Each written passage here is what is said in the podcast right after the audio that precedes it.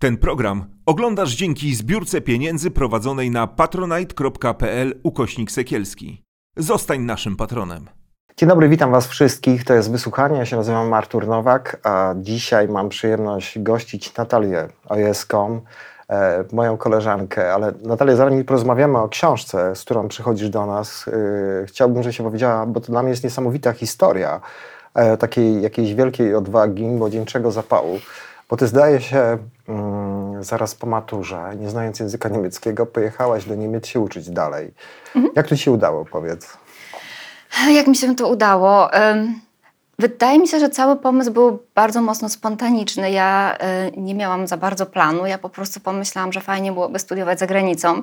Mieszkałam niedaleko granicy niemieckiej i pewne rzeczy się po prostu tak poukładały, że, e, że trafiło na Niemcy. Wcześniej gdzieś po głowie chodził mi francuski, bo miałam szkole trochę francuskiego, więc pomyślałam, dobra, jakoś nadrobię ten francuski, jakoś to będzie. Ale koniec końców e, wyszły Niemcy i... em, ja wówczas miałam e, informację, bo jak się mówi po niemiecku, to nie da się wszystkiego dobrze zweryfikować, e, że jak zrobię sobie taki dwumiesięczny kurs języka niemieckiego, to on mi wystarczy na to, żeby dostać się na rok zerowy e, organizowany przez niemiecką uczelnię. E, Ale na miejscu okazało się, że niemieckie uczelnie nie mają roków zerowych z języka niemieckiego, e, więc miałam do wyboru albo wracam do Polski, albo zostaję tam, ale po dwóch miesiącach byłam strasznie zakochana w Monachium i wiedziałam, że chcę zostać, więc wiem. Podjęłam się kursów niemieckiego. Pracowałam jako opiekunka do dzieci, bo to było zaraz po tym, jak Polska weszła do Unii Europejskiej i sytuacja w Niemczech wyglądała tak, że Polacy nie mogli sobie gdziekolwiek znaleźć przysłowiowej pracy na zmywaku, która by mi wówczas dużo bardziej odpowiadała, bo po prostu zarobki są lepsze. E, Legalnie można było się tylko e, opiekować dziećmi, e, więc zostałam opiekunką, uczyłam się niemieckiego, I uczyłaś się. Dostałam się na uczelnię po roku i tak Potem poszło. studiowałaś w, w Holandii, zdaje się, prawo międzynarodowe. Dzisiaj jesteś dziennikarzem Wall Street Journal. Poznaliśmy się przy okazji twojej pracy y, dla Wall Streeta. I przychodzisz do nas z nieprawdopodobną książką. Powiem wam, że mam zawsze kłopot, jak y, mm, chcę mówić o książce, ale myślę sobie, że temat jest taki idealny. Znaczy, to jest fatalne słowo, idealny, bo mam na myśli tutaj ten czas, w którym jesteśmy. E, Natalia napisała książkę Zabiłam w podtytule e, To są historie matek, e, które się dopuściły zbrodni ludobójstwa e, w Rwandzie. Ta książka wychodzi nakładem e, wydawnictwa Słowne e, 27 kwietnia. Ja Was już dzisiaj zachęcam do tej lektury, tej książki, dlatego że mm, no, tematem są historie mm, kobiet, które zostały skazane e, wyrokami. Zdaje się, że ten wymiar sprawiedliwości rwandyjski no, musiał e, naprawdę być bardzo wydolny, bo, bo to były jakieś setki tysięcy procesów, a, ale to są kobiety, do których Ty dotarłaś i które e, opowiedziały o swoich historiach. Przypomnijmy kanwą tej wojny, no każdy mm, musi o tym wiedzieć. E, jest e, no, mm, mm, pewne bardzo cyniczne wykorzystanie przez e, e, Hutu tej traumy podgrzewanej i związanej z erą kolonialną, kiedy do głosu e, doszedł klan Tutsi, to są czasy kolonii niemieckich, później e, to była kolonia belgijska, zdaje się, i, i to wszystko tąpnęło w 90, zdaje się, czwartym roku, gdzie doszło do takiej regularnej rzezi, których, której dopuścili się e, Hutu na Tutsi. ONZ mówi o około 800 tysięcy ofiarach. Ty, ty przywołujesz e, te statystyki. E, Zanim zaczniemy mówić o bohaterkach, bo dla mnie to jest w ogóle wstrząsające są te historie kobiet, które mordowały swoje dzieci w imię, w imię, w imię no żeby poniekąd, żeby zaoszczędzić bardziej okrutnej śmierci, ja tak zrozumiałem jedną z historii, chciałem się ciebie spytać, e, no właśnie, no bo e, ta nienawiść była karmiona latami. Powiedzmy kilka słów o tym, e, co było tą pożywką no, tego konfliktu, tej, te, te, te, tego, tego takiego antagonizowania Tutsi i Hutu. Mogłabym opowiedzieć taką krótką historię. E, Ja oczywiście wymawiam słowo Rwanda, źle ja mówię Ruanda, więc przepraszam z góry, ale tak się już przyzwyczaiłam. Tak po, w pigułce, Tak, pokrótce. tak. Ja myślę, że to będzie bardziej takie obrazowe. E, A więc Hutu i Tutsi tak naprawdę nigdy, przenigdy nie były żadnymi dwoma odrębnymi plemionami. To jest e, tylko i wyłącznie fantazja belgijska, a do czego dojdę za chwilę. Oni sobie żyli razem na swoich wzgórzach i w momencie, gdy wszystkie sąsiadujące kraje były systematycznie najeżdżane przez inne kraje kolonialne, te wzgórza były pewną jakby enklawą dla nich. Nikomu się nie chciało przez nie przedzierać, żeby tam kogoś szukać. Więc oni sobie żyli, stworzyli swoją własną państwowość i w tych pierwszych, pierwszych czasach, zanim jakiekolwiek władze kolonialne tam dotarły, a pierwsi byli Niemcy, słowo Tutsi i Hutu oznaczało tak naprawdę przynależność społeczną. Tutsi byli osobami, a dzisiaj moglibyśmy znaleźć do tego odpowiednik grupy szlacheckiej. Taki establishment. Szlachta, tak jak mieliśmy kiedyś w czasach feudalnych w Europie. Natomiast Hutu byli chłopami. E, I sytuacja wyglądała tak, że Tutsi po prostu byli bardziej zaradni i w momencie, gdy Niemcy wkroczyli na te tysiące ruandyjskich wzgórz, to zastali tak naprawdę fantastycznie funkcjonujące mocarstwo feudalne. Tutsi byli tymi u władzy, oni byli bardziej skuteczniejsi w podbijaniu takich mikropaństewek e, Hutu. Oni byli również tymi, który, którzy posiadali krowy. I e, teraz tak, w Afryce krowa jest zawsze statusem. To każdy, kto czytał chyba w pustyni w puszczy, Dokładnie. to, to pamięta to. Krowy są symbolem statusu, aczkolwiek w Ruandzie e, nigdy nie było tak, że ktoś posiadał jakieś gigantyczne stada. E, również sytuacja wyglądała tak, że ci Hutu, którzy byli bardziej ubości, również była taka grupa Petit Tutsi. To byli właśnie ci bardziej ubości Tutsi. Mali z francuskiego. Dokładnie, Mali mhm. Tutsi. Oni się między sobą żenili. E, ci, którzy byli ubości, czy właśnie byli biedniejszą grupą społeczną Tutsi, czy byli to Hutu, czyli klasyczni rolnicy, chłopi, mieli możliwość awansu do wyższej grupy społecznej. Więc tak naprawdę, gdy Niemcy tam trafili, e, ze swoją mentalnością porządku, porządku, tak. dokładnie, porządku organizacji, takie niebo praktycznie, no fantastycznie funkcjonująca społeczność.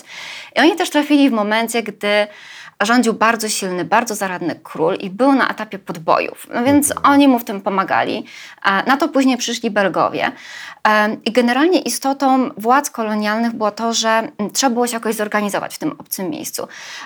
Więc były zazwyczaj dwie główne metody, jak tutaj powinniśmy funkcjonować. Ta, którą obrali Belgowie, to była współpraca z istniejącymi już jakimiś strukturami lokalnymi. No więc bardzo szybko zdali sobie sprawę z tego, że tutaj Tutsi są u władzy, że to oni stworzyli fantastyczną hierarchię, administrację. Bardzo szybko też rozpoznali mentalność Ruandyjczyków, osób właśnie bardzo dobrze zorganizowanych, takich trochę niemieckich, mhm. wówczas powiedziałabym, z charakteru. Więc szybko nawiązali współpracę z Tutsi. Oni ich wspierali, e, natomiast zaostrzyli swoją polityką kolonialną e, relacje między tymi dwiema grupami. Czyli e, gdy mamy sobie koniec XX wieku, dobrze mówię, 1800 coś, to jest koniec XIX, wieku, tak. więc przełom XIX i XX wieku. Um, trzeba było w jakiś sposób e, wprowadzić też system um, wyzyskiwania tych ludzi, um, który był cechą charakterystyczną wszystkich państw kolonialnych. Więc sama współpraca z Tutsi to było za mało. Trzeba było naprawdę... E, wydajność tą zwiększyć. Dokładnie, zwiększyć ich wydajność. E, Ruanda nie jest też krajem bogatym w jakiekolwiek ważne surowce mineralne. Bogactwem tego kraju jest ziemia i żyzność i to, że właśnie rolnicy Hutu zawsze fantastycznie uprawiali ziemię, więc zaczęto sadzić drzewka kawowe.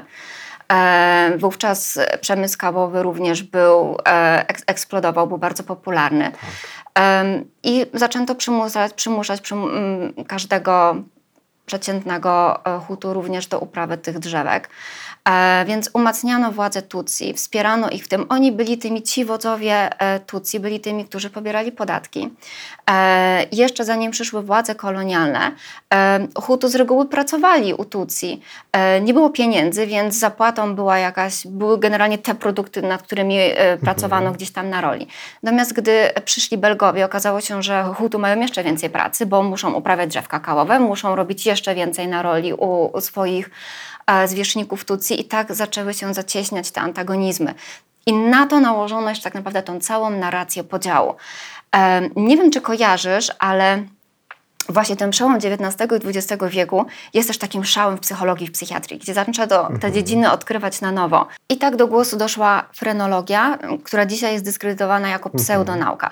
A więc ci pseudonaukowcy mieli taką mega obsesję um, analizowania ras. To nie było tylko y, w Europie. Ruandę, Belgijczycy Ruandę zamieli sobie takie gigantyczne laboratorium, e, ponieważ doszli do wniosku, że Tutsi i Hutu różnią się w jakiś sposób wizualnie od siebie.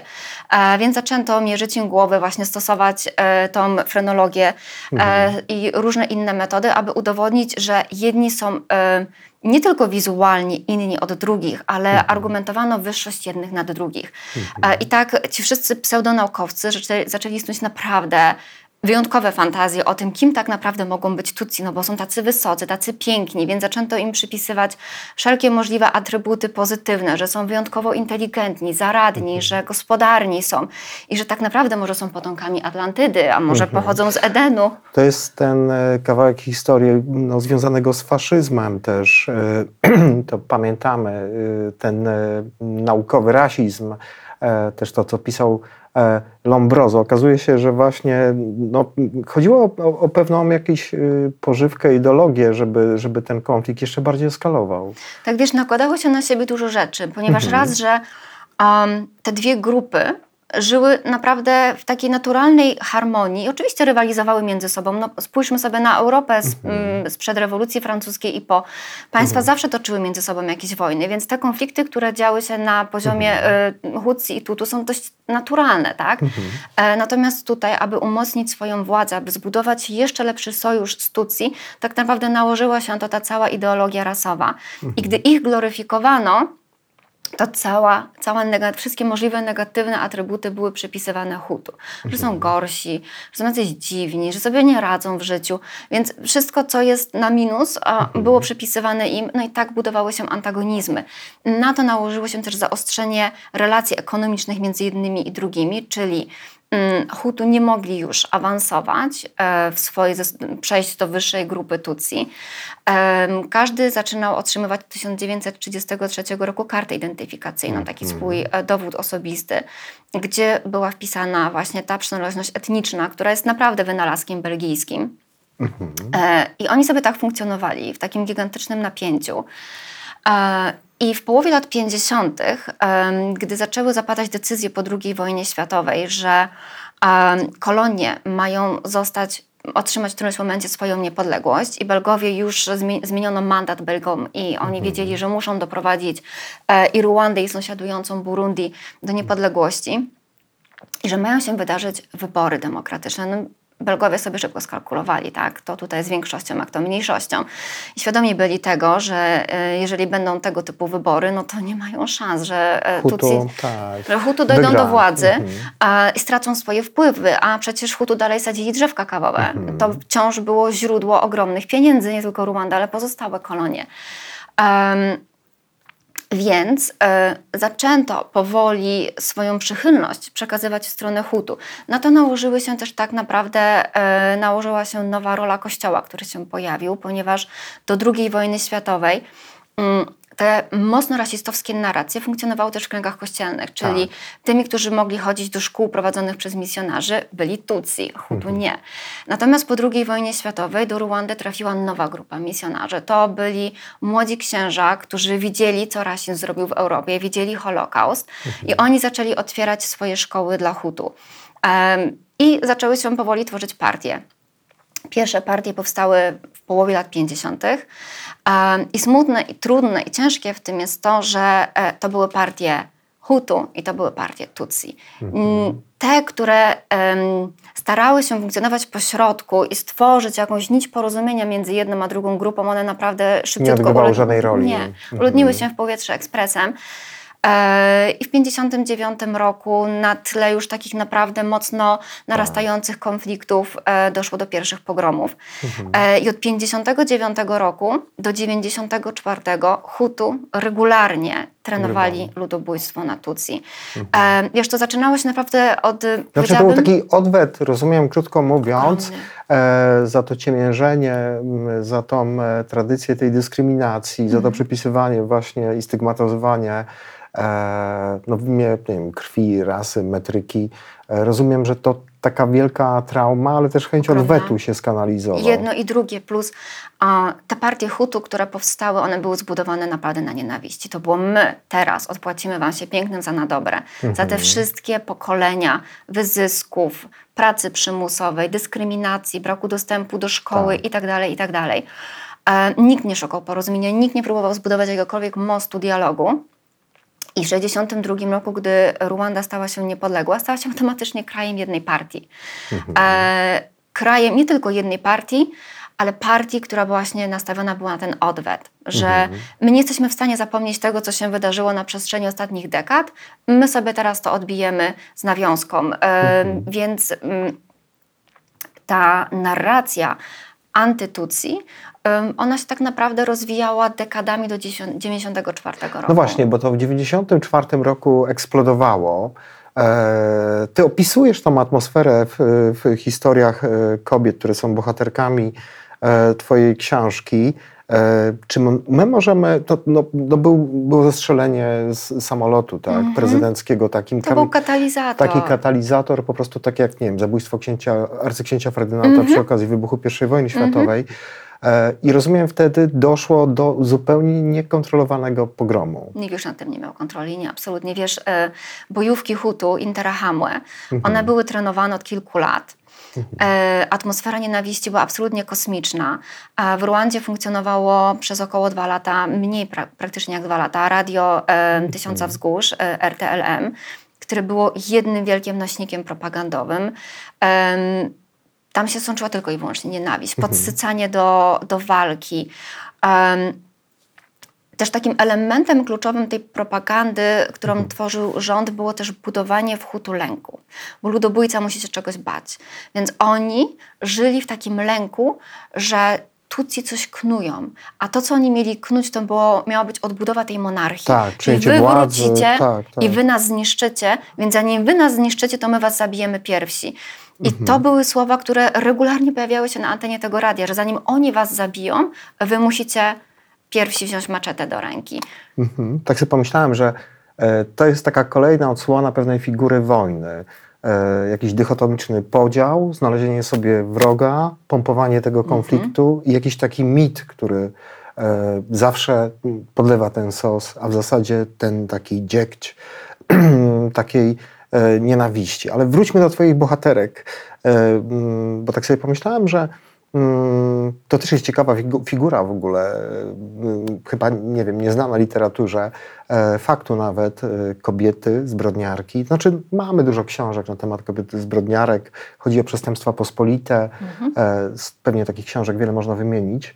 E, Natomiast zawsze ta kobieta jest uwikłana e, jakąś taką swoją rolę społeczną, e, która pewnie w Afryce może jest trochę inna, pewnie więcej o tym powiesz, ale mam takie wrażenie, że mm, rozmawiając z tymi kobietami, przywołując ich historię, e, pokazujesz za każdym razem pewien ich dylemat, bo tam są takie sytuacje, no, mm, nie chcę zdradzać tutaj e, jakichś takich mocnych fragmentów tej książki, ale może o tym to powiem, bo to na mnie zrobiło duże wrażenie. Matki, która, żeby po prostu mm, no, w jakiś humanitarny sposób, ja to zrozumiałem, e, jej dzieci poniosły śmierć, e, które mm, no, mieli zgotować Hutu, sama postanowiła mm, jakoś e, po prostu e, ulżyć ich losowi. I tak i nie. To jest właśnie fenomen tak naprawdę tej historii i ym, od początku tak, kobiety, wiesz, zwłaszcza gdy mówimy o wojnach, o konfliktach, e, kobiety są z reguły ofiarami tych konfliktów, Tak. tak? E, masowo to e, stereotyp jest taki, że to mężczyźni biorą e, broń do ręki i to oni dokonują e, tych mordów. W Ruandzie rzeczywiście 200 tysięcy kobiet, co najmniej 200 tysięcy kobiet zostało zgwałconych. E, również jako jedna z, z metod ludobójczych, czyli unicestwimy daną grupę, bo e, rozprzestrzenimy różnego rodzaju choroby, stygma związane z gwałtem i tak dalej. E, Natomiast w Ruandzie kobiety, bo może inaczej, zbrodnia ludobójstwa ma pewien charakterystyczny element. To propaganda, która sączyła się z prawo i z lewo, z radia, z ambon kościelnych, No tak. gdzie właśnie te mm, ataki na Tutsi były powtarzane regularnie, gdzie rząd zachęcał do tego typu zachowań i nigdy nie ścigano tych, którzy są odpowiedzialni za to, że podpolili dom swoich sąsiadów. To jest, wiesz, wszechobecne. To nie jest tak, że kobiety były głuche na to, że w nich nie, nie działy się żadne emocje. E, one też czuły się pokrzywdzone za, za te lata kolonijne. Za poprzednie pokolenia. Mhm. E, Ponadto rząd obiecywał, że jak wy wygracie, to to, co jest ich, będzie wasze. No tu byli zawsze tą bardziej bogatą, uprzywilejowaną warstwą, więc gdzieś tam rośnie jakaś. Mhm. żądza czegoś, przywłaszczenia sobie czegoś, wzbogacenia się.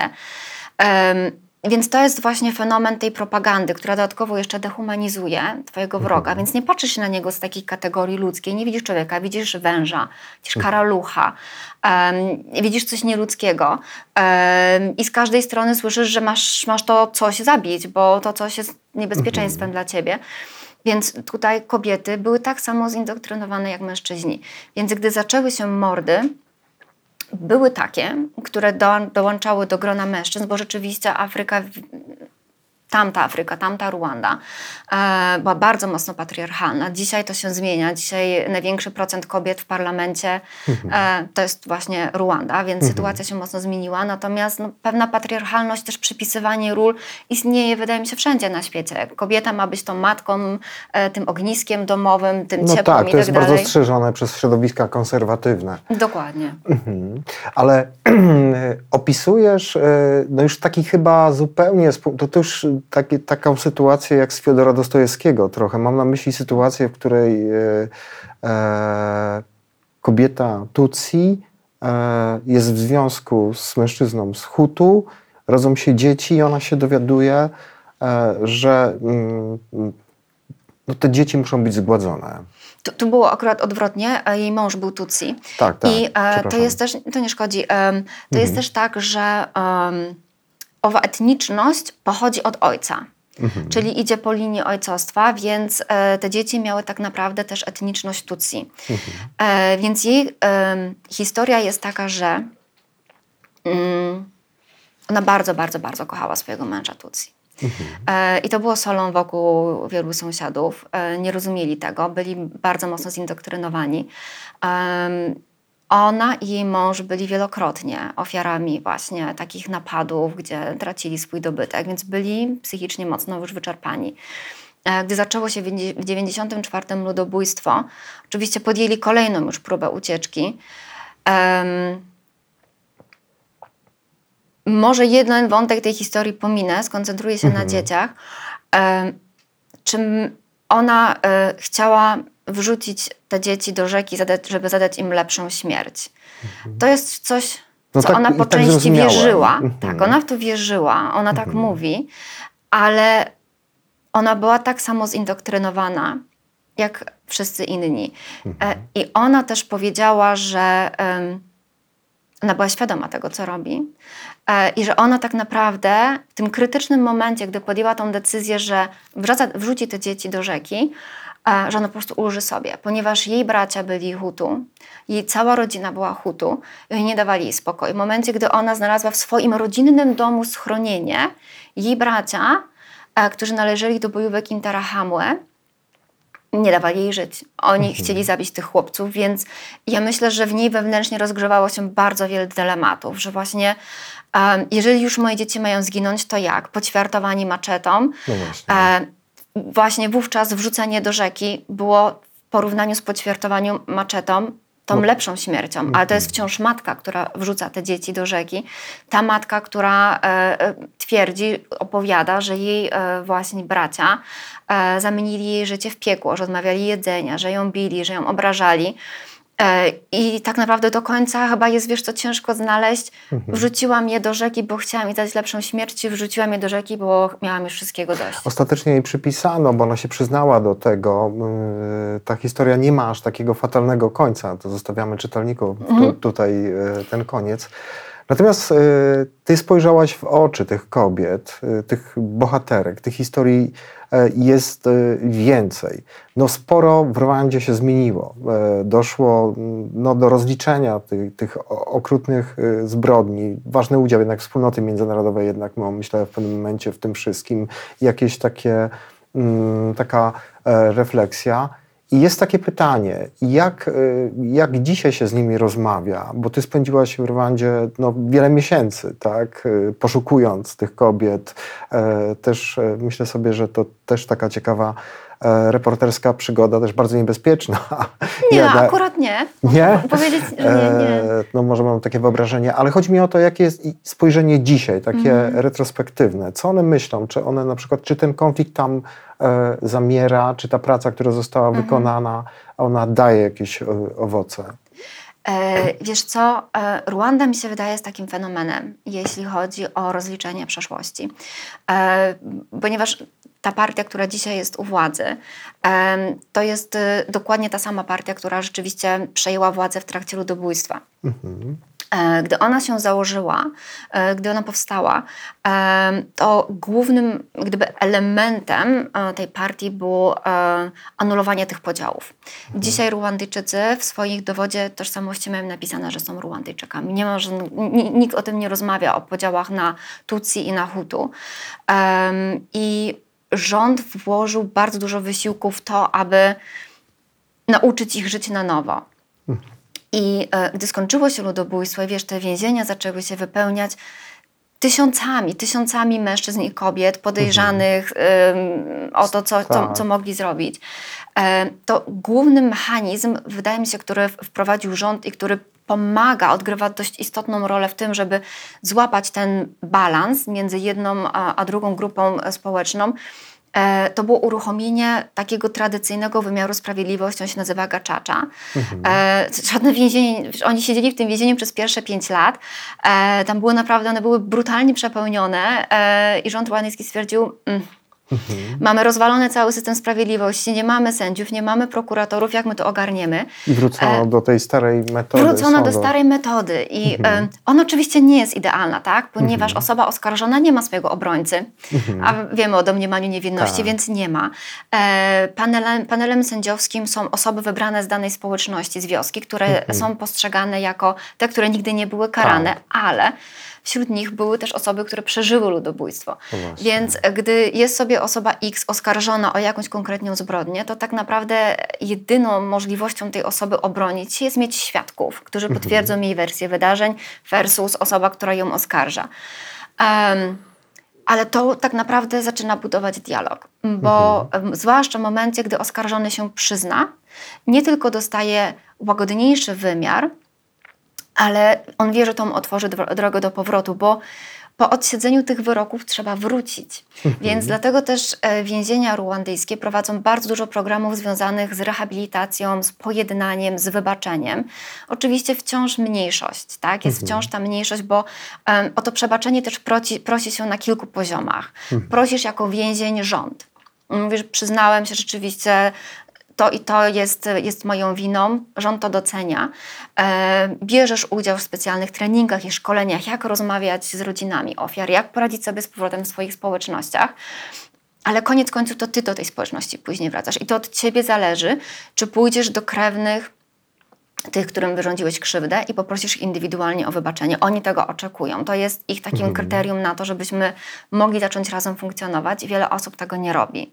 Więc to jest właśnie tak jakby ten, ten drugi poziom. Natomiast ci, którzy o to wybaczenie poproszą, em, oni odczuwają wewnętrzną ulgę e, i dostają to wybaczenie. To jest też, wydaje mi się, bardzo ważne, że e, ci, którzy stracili często całe pokolenia, absolutnie wszystkich, są jedynymi ze stu, którzy przeżyli z tak gigantycznych rodzin, e, oni wybaczają.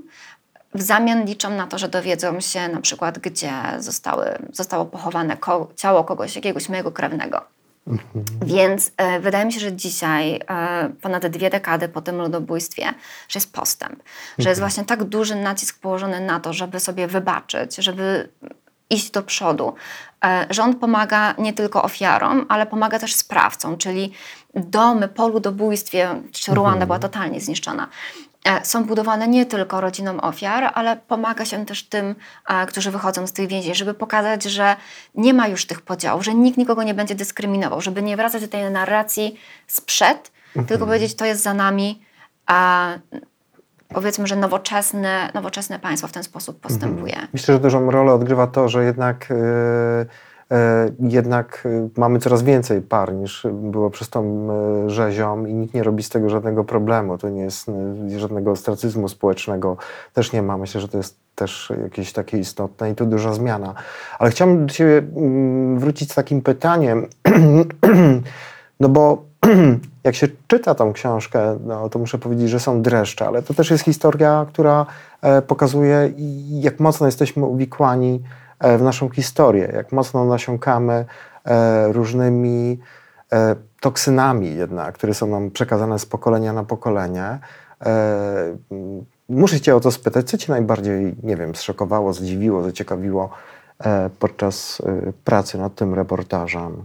Która historia? No, która historia, może jakieś zdarzenia? Pierwsza, ta pierwsza, Mhm. która jest w książce. Czy wiesz co, em, z racji tego, że jestem kryminologiem, ja się specjalizuję w zbrodniach Tak. międzynarodowych, em, przed tą książką e, robiłam już wywiady ze zbrodniarzami wojennymi i generalnie wydaje mi się, że mam tą przysłowiową grubą skórę. E, zresztą do tych kobiet wróciłam w ubiegłym roku, po tym jak byłam tam jeszcze rok wcześniej, e, więc już mniej więcej wiedziałam, co mnie czeka.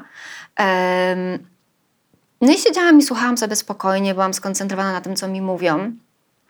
Natomiast e, historia tej pierwszej kobiety, em, może inaczej to ujmę. Rozmowy z tymi kobietami nie wyglądały tak, że one w pierwszym zdaniu mówiły: Jestem skazana za. Mhm. Tego się nie mówi od razu. To jest proces, który się buduje w trakcie całego dialogu. Tak, zbudować Dochodzisz- relację jakąś. One nawet nie chcą same chyba tego powiedzieć, wiesz? Wydaje mi się, e, wstyd. Wstyd na tych, e, na wszystkich tych zbrodniarzach jest tak gigantyczny, że nikt nie chce ci na dzień dobry powiedzieć, a więc ja to. Miałam jedną taką rozmówczynię, która od razu powiedziała, ja zrobiłam to i to i to było dla mnie zaskakujące. Natomiast wszystkie pozostałe szły bardzo małymi kroczkami i gdy dochodziło do momentu kluczowego, to czuć było Ciężar tej dyskusji. ciężar rozmowy. tej rozmowy, też próbę, e, wiesz co, wydaje mi się, że przez nie stworzenia jakiegoś takiego poradzenia sobie z tym, powiedzenia na głos jeszcze raz to, co jest bardzo ciężkie dla nich do wypowiedzenia. Więc przy tej pierwszej bohaterce, gdy doszliśmy do momentu kluczowego, e, gdzie ja naprawdę no, nie spodziewałam się, jak to się potoczy i e, w podobny sposób chciałam też zbudować ten rozdział dla czytelnika, żeby nie do końca, żeby to się budowało tak samo, jak się budowało we mnie. A to ja wyszłam z tego wywiadu. No, powiedziałam, przeprosiłam ją i wyszłam, bo musiałam się w sobie zebrać. Yy, I ta moja gruba skóra poczuła się, zrobiła się naprawdę bardzo, bardzo cienka. Yy, I dopiero po chwili wróciłam yy, i byłam gotowa na, nie wiem, taką cross-egzaminację, No, tak. zadanie. yy, Ta pierwsza historia też jest bardzo mocna i przejmująca z książki. E, Ale to nie jest tak, że no jedziesz do Rwandy, bo masz jakiś taki kaprys, czy też takie zlecenie od wydawcy, e, tylko mm, no, przygotowujesz się do tych spotkań. Mogłabyś powiedzieć trochę o swoim warsztacie, jak to wyglądało, kiedy się zainteresowałaś tym tematem, jak budowałaś sobie kontakty. Bo to chyba to nie jest takie łatwe. Wiesz co, ja na studiach e, właśnie mojego prawa międzynarodowego i, i kryminologii e, zajmowaliśmy się głównie zbrodniami wojennymi, ludobójstwami, więc em, ja już wtedy wiedziałam, że Ruanda jest na, na mojej liście, że, że to jest taki fenomen, e, właśnie ta transformacja człowieka z przeciętnego, zwykłego sąsiada e, w zbrodniarza, który po prostu z zimną krwią idzie swojego, swojego sąsiada e, zamordować. Ja chciałam to usłyszeć na własne uszy i e, chociaż znam cały socjopsychologiczny kontekst tego, wiem jak to się dzieje, ale wiesz, jest jak gdyby wciąż nas taka bariera, że musisz to usłyszeć, żeby to zrozumieć, więc ja wiedziałam, że tam trafię. Wiedziałam też o tym, że... nie będzie łatwo, bo e, cała przygoda z książką zaczęła się od reportażu, więc wiedziałam, że mm, od dwudziestu paru lat pisze się o ludobójstwie w Ruandzie i że ono jest naprawdę już chyba z każdej możliwej strony opowiedziane, więc wiedziałam, że muszę znaleźć jakiś nowy wątek tej historii.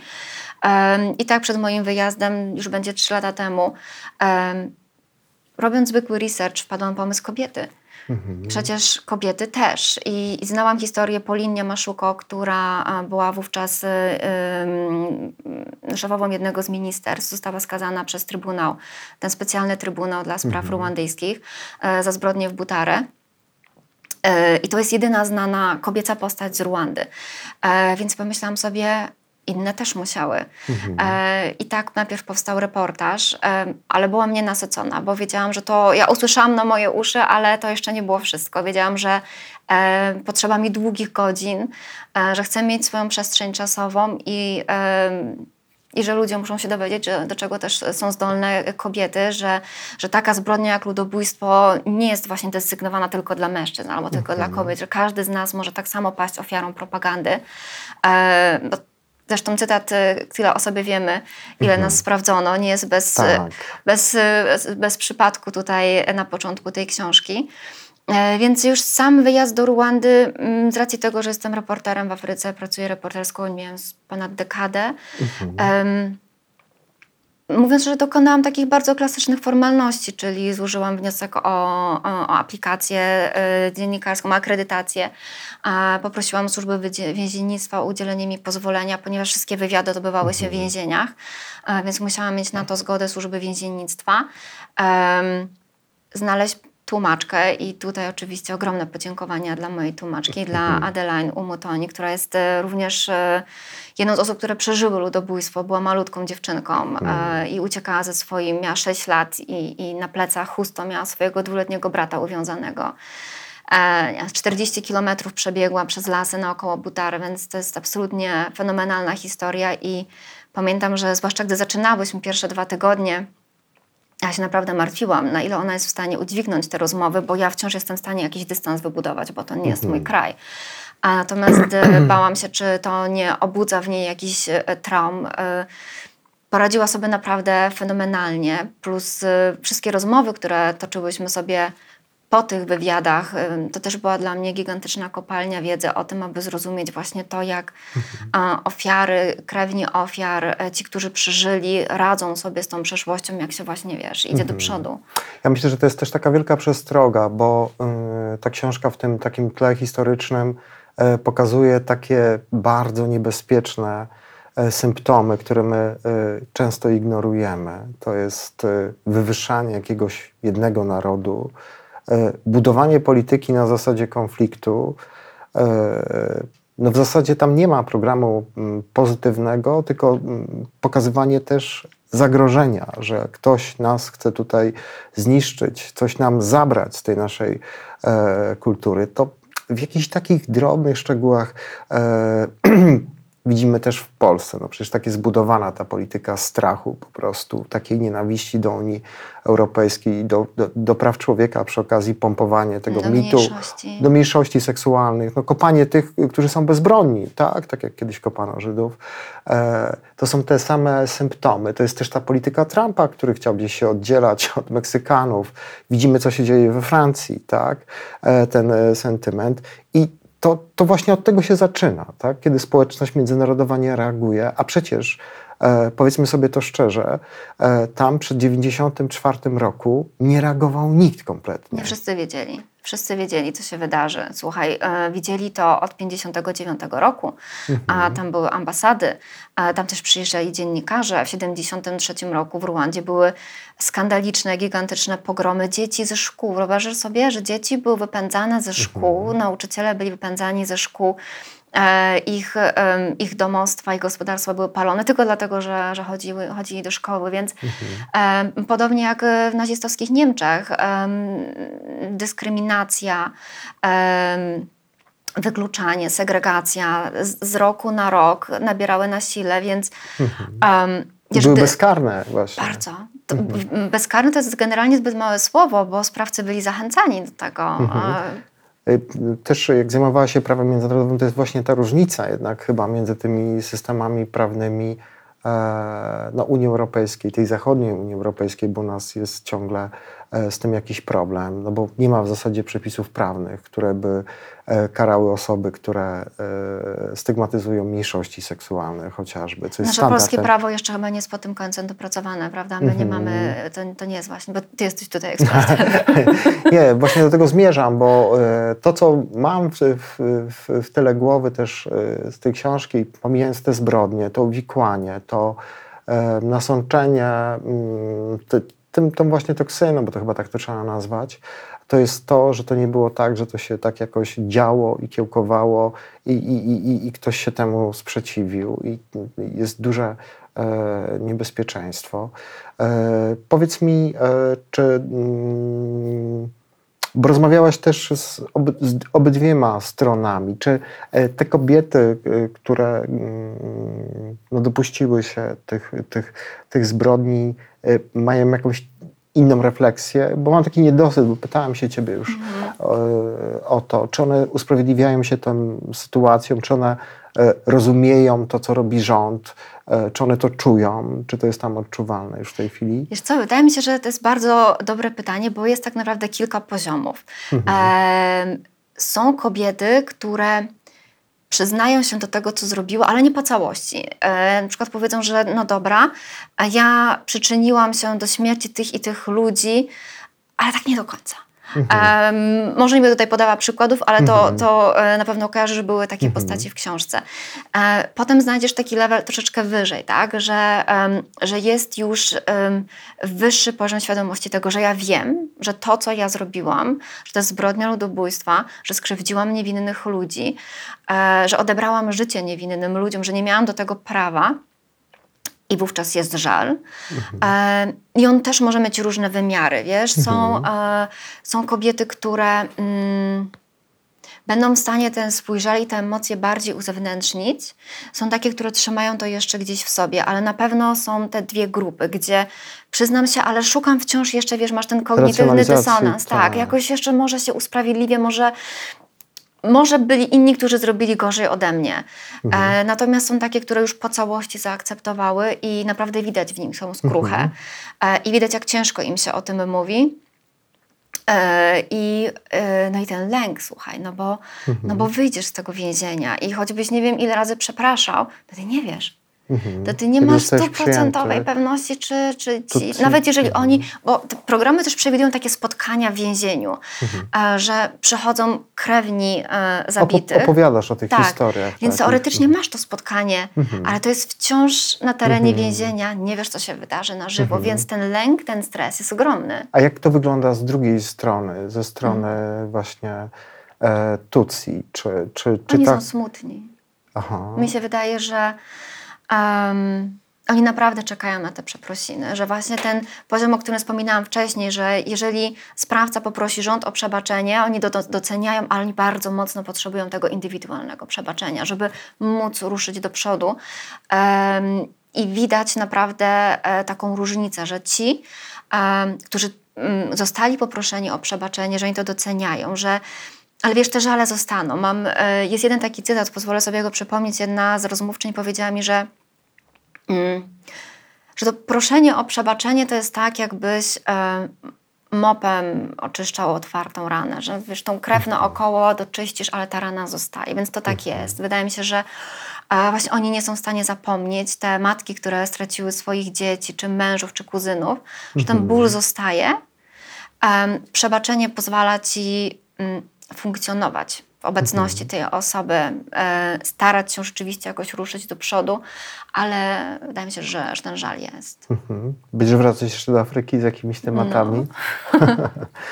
E, i bardzo Wam dziękuję za tą, e, bardzo Ci dziękuję za tą rozmowę. Książka, tak jak mówiłem, 27 kwietnia, e, wydawnictwo słowne, Zabiłam, z podtytułem Historie matek skazanych za zbrodnie ludobójstwa w Ruandzie. Bardzo Wam polecam tą książkę. Ja myślę, że ona otworzy jakąś e, kolejną dyskusję. Mam taką nadzieję, bo to jest książka bardzo, e, to znaczy reportaż, który bardzo nam wiele mówi e, w taki uniwersalny sposób, do czego mm, prowadzi e, no, taka nobilitacja jednego człowieka kosztem drugiego. E, w imię różnych e, przedziwnych e, kryteriów. Kto robi na tym kapitał polityczny, bo to, o tym też musimy jednak powiedzieć. I do czego prowadzi taki brak no, takiego humanizmu, jakiejś takiej rzetelnej edukacji, poszanowania prawa, jak to mocno mm, eksploduje i gdzie to się rodzi, jak to rośnie. Te dwie przynajmniej książki, Natalia nam e, obiecała z jej podpisami, e, będą e, dla patronów. Nie bójcie się tej książki, ta, ta, ta nazwa z całą pewnością odrzuca, ale z jednej strony no, daje nam jakąś wiedzę w bardzo przystępny sposób, co tak naprawdę w Rwandzie się wydarzyło, dlaczego się wydarzyło? I jakie to było mocne, że, że, że kobiety, matki, córki e, były zdolne e, do takich e, czynów. Serdecznie Ci dziękuję. Dziękuję Ci ogromnie za zaproszenie. No i również zachęcam do lektury. Mam nadzieję, że, że to spojrzenie w przeszłość, taką bardzo tragiczną i smutną przeszłość, będzie em, takim ciekawym kluczem i pryzmatem do tego, aby spojrzeć na naszą teraźniejszość, może znaleźć jakieś, wiesz, przestrzenie wymagające poprawy, taka chwila refleksji. Tak, tym bardziej, że, że, że ta refleksja pojawia się i asumptem do tego jest to, co się dzieje bardzo blisko nas. Mhm. Aby Ale- się nie powtórzyło, Aby nie? się nie powtórzyło i okazuje się, że można temu zaradzić i na samym początku wiele zrobić. e, Nie pozwolić mi się temu rozprzestrzenić. A ja Was na koniec oczywiście zachęcam do sk- subskrybowania naszego kanału, do, do wspierania e, nas też finansowo. My prowadzącymi programy za, za żadnych honorariów. Chodzi nam o to, żebyśmy mogli zajmować się ciekawymi tematami, zapra- zapraszać ciekawych e, rozmówców. I Natalia, trzymam kciuki, będzie bestseller. Dziękuję. Na razie, do zobaczenia. Ten program oglądałeś dzięki zbiórce pieniędzy prowadzonej na patronite.pl ukośnik sekielski. Zostań naszym patronem.